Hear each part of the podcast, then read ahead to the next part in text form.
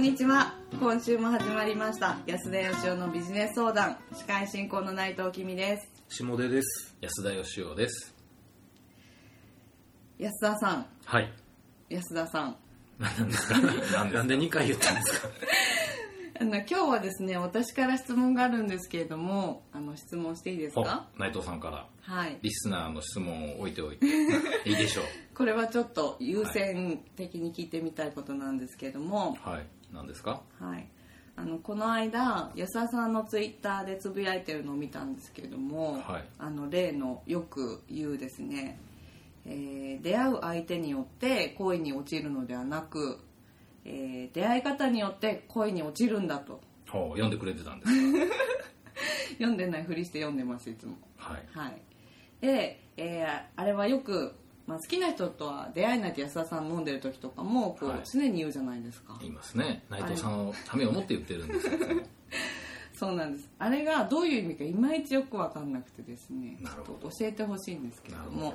それは僕も教えてほしいですね。え本当ですか？え乗ってきましたね。えええどんな出会い方を演出すればいいのかって話でしょ。ね。そうですね。それは教えてほしいですねどういう演出をすればいいかっていうことを僕が言ってるんじゃないですよ。そのことができるぐらいだったらまあこういう人生になってないわけですから。ね、はい。ええ。あ安田さん白髪が増えました。いやそうじゃなくてですね、はい。あの好きな人っていうのがいつか目の前にいきなりポンって現れてくんじゃないかなってこう内藤さん思ってたりするじゃないですか、うんはい。そんなやつが現れるかっていうことを言いたいんです僕はね、はい。えはいこれはそういうあの冷たい突き放しじゃなくて、はいい、るんだともうすでに周りにね、好ん。きな人が、うん。えなんか突然ドキドキして。る やめてくださいよ やかましいわえで今まで出会ったことないような人が突然出てくるわけじゃなくて俺は人を好きになる時ってそうだと思うんですよ多分。うん。あの身近な人がね、はい。彼氏とか彼女できてはい。付き合って結婚していく時をイメージしてほしいんですけど、はい。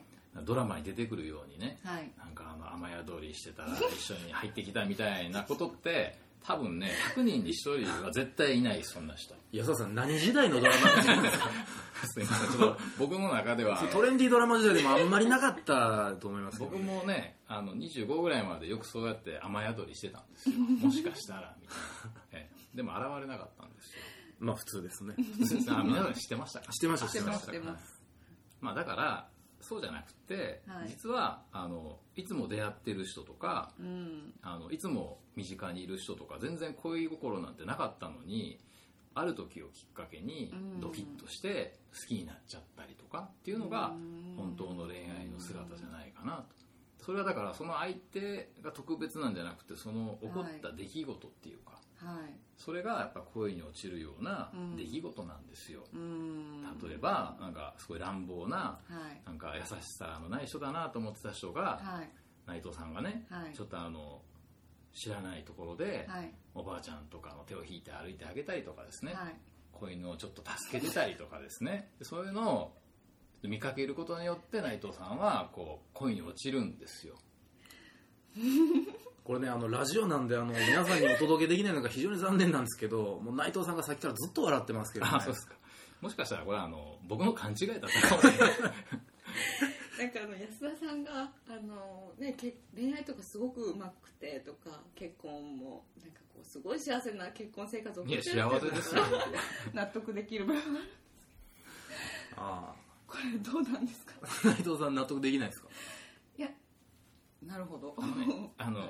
わかりました。これは僕が言いたかったのは、はい。何も恋愛論じゃなくてですねそうですよね。これははあのマーケティングの話なんですだから、い、はい、ええ。だから別に人に限らずですね。だからはい。人もその、ま全く出会い方によってはうん。恋に落ちない場合もあるじゃないですか、はいそれと同じように商品とかサービスも全く同じ値段で同じ商品なのうに、ん。その出会い方によっては、はい。すごくその商品に惚れ込んだりすることもあるし、まあ、出会う場所とかはい。タイミングによってはは全く関心持たないこともある。っうん。ていうことを言いたかったんですそんなことないですか？下出いやめちゃめちゃありますね。うん。ありますよね、もう営業って本当にそうだなと思って、うん。もうこっちからポイント取っていく営業ってもう僕やってる場合違うなって本当に思いますね、うんうんただ壊れて会いに行くとかうん。会いに来てもらうとかっていう場合と、もうこちらから無理やりアポイント取っていく場合とでもう全然角度違うんで、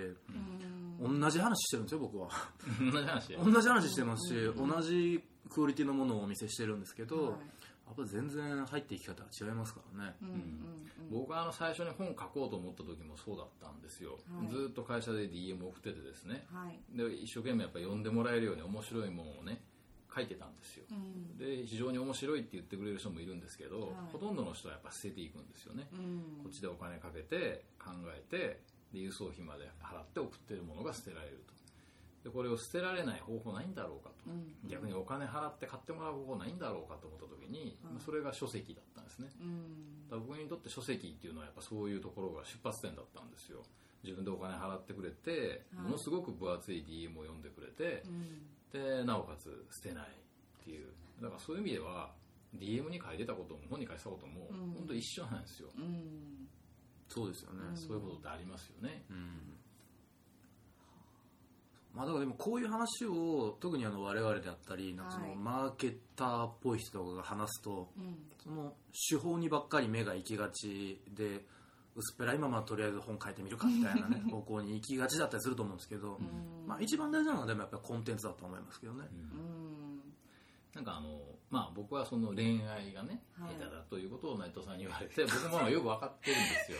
でもねそれはですね、はい。あの例えばねはい。商品をじゃあ売るときに、はい。その偶然そのお客さんがうん。感動してくれるようなシーンを待つんじゃなくて、うん。やっぱりそういうシーンをどうやったら演出できるのかっていうことを、うん。やっぱマーケッターたるものはうん。俺は考えるべきだと思ってるんですよ、うんうんでも恋愛の時にね恋愛だってそうじゃないですか。ひたすらあの付き合ってくれ付き合ってくれっていうんじゃなくて、えーやっぱりできれば向こうからね、はい。内藤さん好きなんですって言ってほしいわけでしょ、うん。ね、でもはい。そういうふうに言わせるためには、うん。きっとそれなりの演出みたいなのがあって、はい。でも僕は気持ちが分かるんですよ。僕もそんなのはビジネスでは考えるけど、はい。人生でそんな考えるのは、うん。とっても嫌なんです僕うんも、でもねそんなことを真剣に考えてるわけじゃないんでしょうけどうんはい。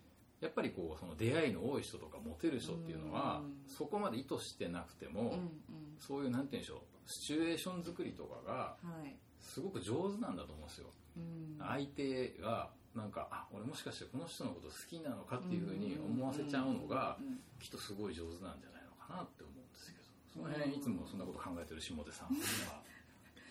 いやいや考えてません考えてまあ考えてないんです考えてないですよ。考えてないの考えてないですよ。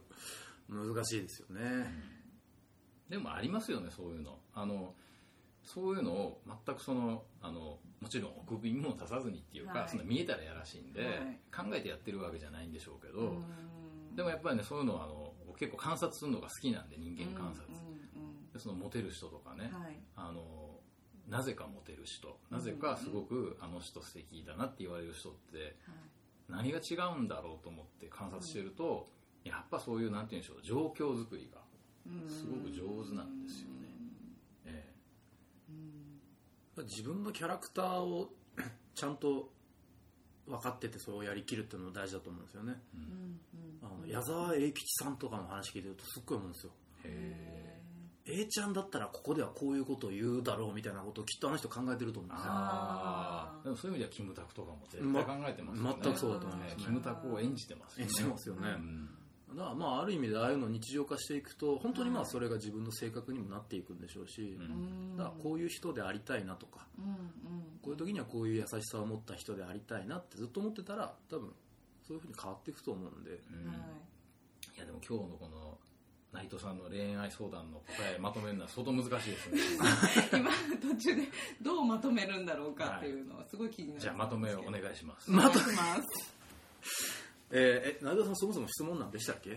そうですね。安田さんのあそうそう出会い方によってまあ恋に落ちると。はい。出会う相手ではないと。そうそうそう。いうことについてですよね。そうですね。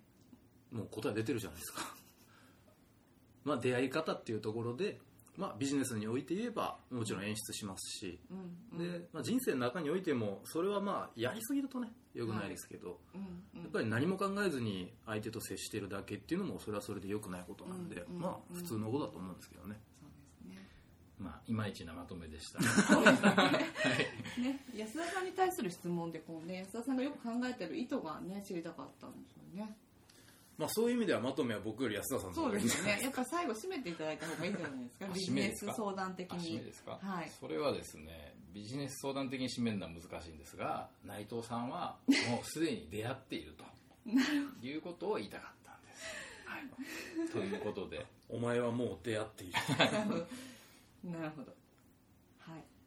ということで、はい。本日はこれまでとしたいと思います。はいどうもありがとうございました。ありがとうございます。ありがとうございました。